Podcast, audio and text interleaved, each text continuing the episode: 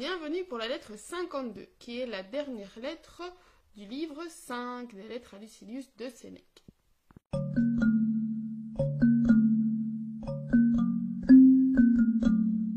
Sénèque nous dit que nous avons en nous euh, une déraison, une stultitia, donc c'est la stupidité, qui nous emmène toujours du côté que nous voulons fuir. Elle nous fait flotter entre des décisions variées et fait que nous ne voulons rien pour toujours, c'est-à-dire que nous hésitons toujours. Comment s'en débarrasser? Principalement, ça m'a fait beaucoup penser à la procrastination, donc, où euh, c'est que je retombe sur un article qui expliquait euh, on sait ce qu'on doit faire, mais euh, ce n'est pas pour ça qu'on le fait. et donc, ben, on, a toujours l'élan d'aller vers quelque chose, et puis finalement, on a quelque chose en nous qui nous retient et qui nous empêche d'aller sur le droit chemin. Alors, comment se, débarrasser de cette tendance-là? Euh, Sénèque nous dit qu'il y a trois euh, types de personnes. La première qui n'a besoin de personne et qui va arriver à trouver son chemin toute seule. Euh, D'après Épicure, c'est ceux-là auxquels il fait le plus de louanges. Mais ceux-là sont bien rares, évidemment. ceux qui n'ont besoin de personne qui trouvent leur chemin tout seuls. D'autres on- vont avoir besoin d'un peu d'aide, d'un guide. Et eux vont suivre ceux qui ont ouvert la voie. Comme euh, pour Épicure, euh, il donne le- l'exemple de Métrodore. Et Sénèque dit que c'est déjà beaucoup d'être dans cette seconde, de- cette seconde espèce, car euh, c'est déjà beaucoup de vouloir être aidé, donc de se mettre en chemin en acceptant, en suivant le guide. Et d'autres, la troisième catégorie, vont avoir besoin d'être poussés, euh, vraiment un peu contraints, par un coactor en latin, donc c'est vraiment celui qui contraint, celui qui vous pousse un peu contre votre gré. Et là, il donne l'exemple de Hermacus. Alors, Épicure admire beaucoup ce dernier parce que euh, le fait de se mettre en chemin était beaucoup plus difficile pour lui. Alors que Maître d'Or, ben, ça a été plus simple. Ils sont arrivés au même euh, résultat, mais évidemment, euh, la difficulté était bien différente. Il donne l'exemple, donc Sénèque donne l'exemple de deux maisons identiques qui vont, pour l'une, être construites sur un seul meuble, un seul euh, facile, et une autre maison, donc la même maison qui va être construite sur un sol rocailleux, en pente, où il va falloir vraiment faire tout un travail de fondation. Et tout ce travail de fondation, en fait, est quelque chose qui est caché. C'est le plus difficile et c'est caché. Et euh, il dit que ben euh, certains esprits sont comme euh, ce, terrain assez facile et la maison va s'y installer facilement, alors que pour d'autres, eh l'âme doit être façonnée à la main. Et c'est ce travail de fondation justement qui demande le plus de temps et qui est le plus difficile.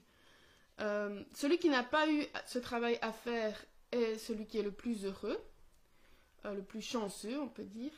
Mais euh, le mérite revient à celui qui a réussi à se hisser jusqu'à la sagesse, malgré la mauvaise disposition de sa nature. Donc évidemment, celui qui a travaillé le plus serait le plus méritant. Même si l'autre ben n'a pas démérité, puisque de toute façon, c'est sa nature qui fait que c'était plus facile pour lui. Et dit, nous, nous, sommes de ceux-là. Donc lui et euh, Sénèque et Lucilius. Nous sommes de ceux-là. Ils font donc nous faire aider. De qui? Eh bien, on peut demander aux anciens. Donc aller euh, chercher chez les anciens, puisque eux, évidemment, sont, sont euh, libres, puisqu'on peut aller lire, écouter ce qu'ils ont dit. Mais si on veut s'adresser à des gens contemporains, évidemment nos contemporains ne sont pas les contemporains de Lucilius, bien entendu, mais il dit si tu veux aller voir ceux qui sont vivants, euh, évite les beaux parleurs, euh, ceux qui ont, ceux qui disent des belles paroles, mais euh, ne n'agissent pas de la façon qu'ils conseillent, mais va voir plutôt ceux qui enseignent par leur vie, par leur façon de vivre, qui font ce qu'ils enseignent et ne font pas ce qu'ils ont recommandé de fuir. Donc il dit choisis comme adiutor, donc c'est vraiment celui qui va l'aider, quelqu'un que tu admires pour l'avoir vu faire et pas quelqu'un que tu as entendu seulement. tu peux, euh, tu peux aller écouter ceux qui euh, parlent en public, qui donnent des leçons de philosophie en public, si leur but à eux est de se rendre meilleurs eux-mêmes en rendant les autres meilleurs. Et qu'ils ne font pas ça pour chercher les acclamations. Il dit que pour un philosophe, cette attitude est très honteuse. Alors on sait déjà que encore aujourd'hui, on a des gens qui vont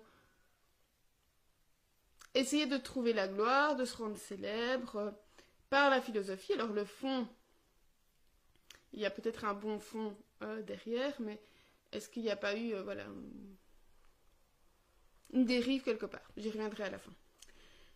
Et il dit donc, est-ce que par exemple le malade félicite son médecin qui est en train de le charcuter C'est quand même qui est en train de le découper. ça m'a fait un peu penser pour le moment au, personnel soignant qu'on qu'on a applaudi, euh, félicité pour tout le travail qu'ils ont fait pendant la, crise euh, du Covid. Mais ici, voilà, on voit que tout ça est vite oublié. C'est la même chose pour les profs, bien que je ne compare pas du tout le travail des profs et des soignants. Mais euh, voilà. Et donc il dit, est-ce que le malade est en train d'applaudir le médecin qui est en train de le soigner? Je rappelle que Sénèque est vraiment compare vraiment le philosophe au médecin de l'âme. C'est lui qui va venir guérir l'âme. Et donc celui qui a une âme malade va venir chercher des remèdes dans la philosophie. Alors, en ce qui concerne la philosophie, il, ne faut ni de la part du philosophe chercher des acclamations, ni de la part du public faire ces acclamations.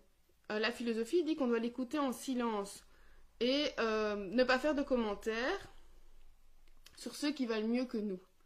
Euh, il dit que Pythagore, lui, enseignait à ses disciples, enfin, il imposait à ses disciples 50 silences avant de pouvoir accéder à un niveau supérieur d'enseignement. Ces 50 silences, alors qu'ils pouvaient être réduits à deux ans si on avait apparemment des prédispositions, euh, leur permettaient justement d'atteindre un niveau spirituel, on va dire, différent. J'ai découvert ça, je ne le savais pas. Euh, il dit donc quelle démence chez cet homme qui quitte en riant un auditoire d'ignorants. Donc il parle du philosophe qui est venu parler devant la foule et qui quitte tout content d'avoir fait son, beau discours et euh, finalement les gens, est-ce qu'ils en ont retenu quelque chose? Il euh, nous reparle de Fabianus qui lui était un, un, homme assez éloquent dont Sénèque nous a déjà parlé. Et lui, il dit on l'écoutait avec décence. Et parfois, il y avait une grande clameur qui apparaissait dans, son public, mais c'était par rapport à la grandeur de ses idées, et pas par rapport au fait qu'il avait fait de belles phrases, utilisé euh, de grandes périodes, des phrases très longues et très jolies. C'était pas du tout ça, c'était justement pour le fond, ce qu'il disait réellement. Et il dit il ne faut surtout pas confondre le théâtre et l'école, l'enseignement.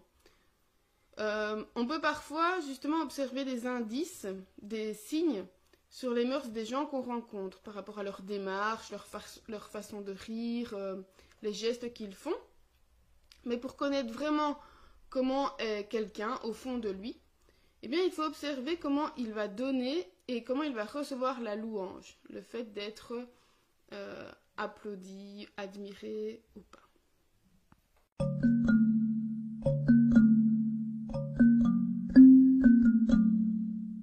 Sénèque nous dit que la philosophie, elle doit être adorée, c'est-à-dire en silence, vraiment admirée comme, euh, comme quelque chose de sacré. Laissons les acclamations à ceux qui disent les paroles que le peuple veut entendre. Alors, euh, il est parfois admis aux jeunes quelques exhortations, quelques cris, quelques exclamations, quand c'est plus fort qu'eux, quand c'est plus fort que le silence. Mais c'est quand on peut l'admettre s'ils sont touchés par les paroles, par ce qui est dit, et pas par la forme, pas par la façon dont c'est dit. Donc ça c'est la phrase que j'ai retenue. Adrem como antur non adverba composita. Donc ils sont touchés par euh, la chose, par ce qui est dit, pas par la façon dont c'est dit. Sinon, s'ils sont plutôt touchés par la forme, euh, c'est à ce moment que l'éloquence va être nuisible car alors elle est utilisée pour elle-même et non pas pour euh, donner le bien, pour euh, enseigner le bien. il faudrait, alors Sénèque nous dit qu'il faudrait pouvoir en dire plus sur comment parler de la philosophie en public, ce que le philosophe peut se permettre et ce qu'il peut permettre à son public. Euh, et il nous dit que la philosophie a subi des dommages depuis qu'elle a été prostituée, donc depuis qu'elle a été mise sur le devant de la scène. Mais elle peut toujours être vue dans son intimité si euh, on l'obtient, donc si elle vient à nous, si on la connaît, par un prêtre, donc par quelqu'un euh, qui. et pas par un brigand, pas par un, menteur. Donc il faut aller plutôt quelqu'un qui ne va pas venir nous expliquer euh, la philosophie pour se faire bien voir, pour chercher un intérêt personnel, mais quelqu'un qui va nous livrer la, la, vérité. Alors, là-dessus, j'ai relevé plusieurs problèmes parce que le problème de la philosophie, comment est-ce qu'on peut la faire découvrir sans la trahir? C'est-à-dire, sans se trahir soi-même. quel va être le but de celui qui veut transmettre ce qu'il a appris? Alors évidemment, je me pose la question sur moi-même, bien sûr, mais euh, au niveau de la forme, soit euh, on veut rendre euh, la philosophie accessible et on fait ça de façon peut-être plus ludique, plus pédagogique, mais avec le risque que justement ce soit travesti, ce soit... Voilà, qu'on n'ait plus le fond derrière.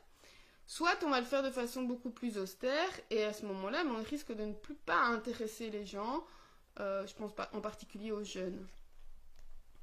Et euh, que faire dans les deux cas? Il y a un travail à faire de la part de, celui qui veut transmettre ça, celui ou celle qui veut transmettre ça, euh, mais aussi de celui qui reçoit l'enseignement. Je pensais, bah, particulièrement dans ma posture d'enseignante, je sais que parfois, ben, des élèves vont, euh, dans, ma matière, donc je donne cours de latin entre autres, euh, certains vont vouloir continuer le latin parce qu'ils adorent madame, euh, qu'ils ont envie de faire du latin parce qu'ils vont m'avoir l'année prochaine, alors, alors qu'on n'en sait rien. Et donc là, évidemment, je me dis, mais non, c'est pas pour moi que tu dois continuer à faire du latin, c'est pour le latin.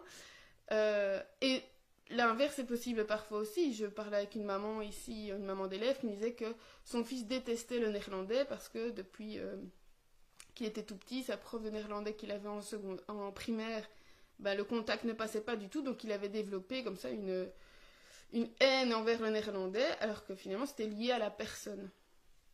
Donc il y a parfois une, identification entre euh, la matière qui est donnée et la personne.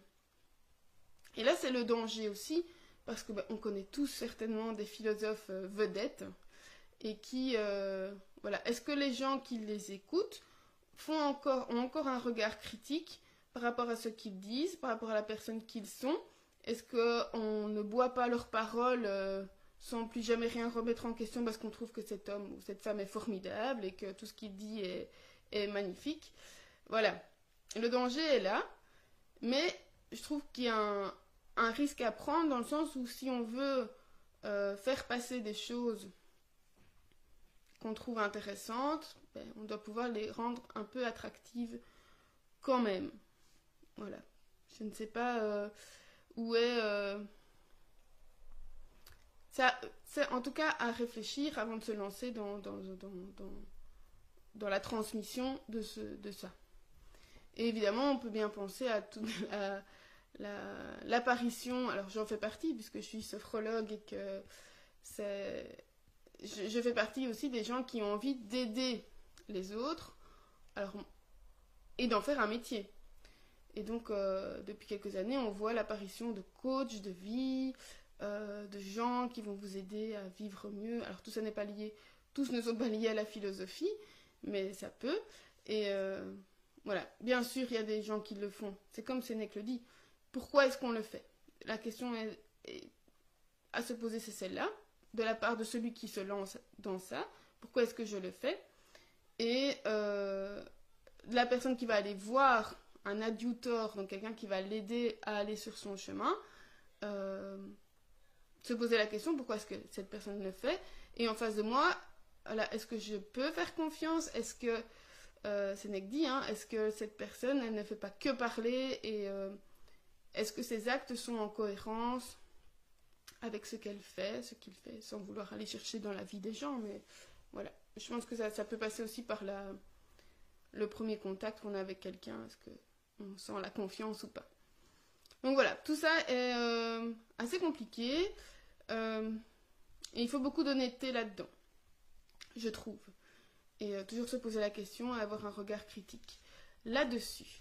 Je vous retrouve demain pour la lettre 53 qui sera donc la première lettre du livre 6. D'ici là, portez-vous bien ou à l'été.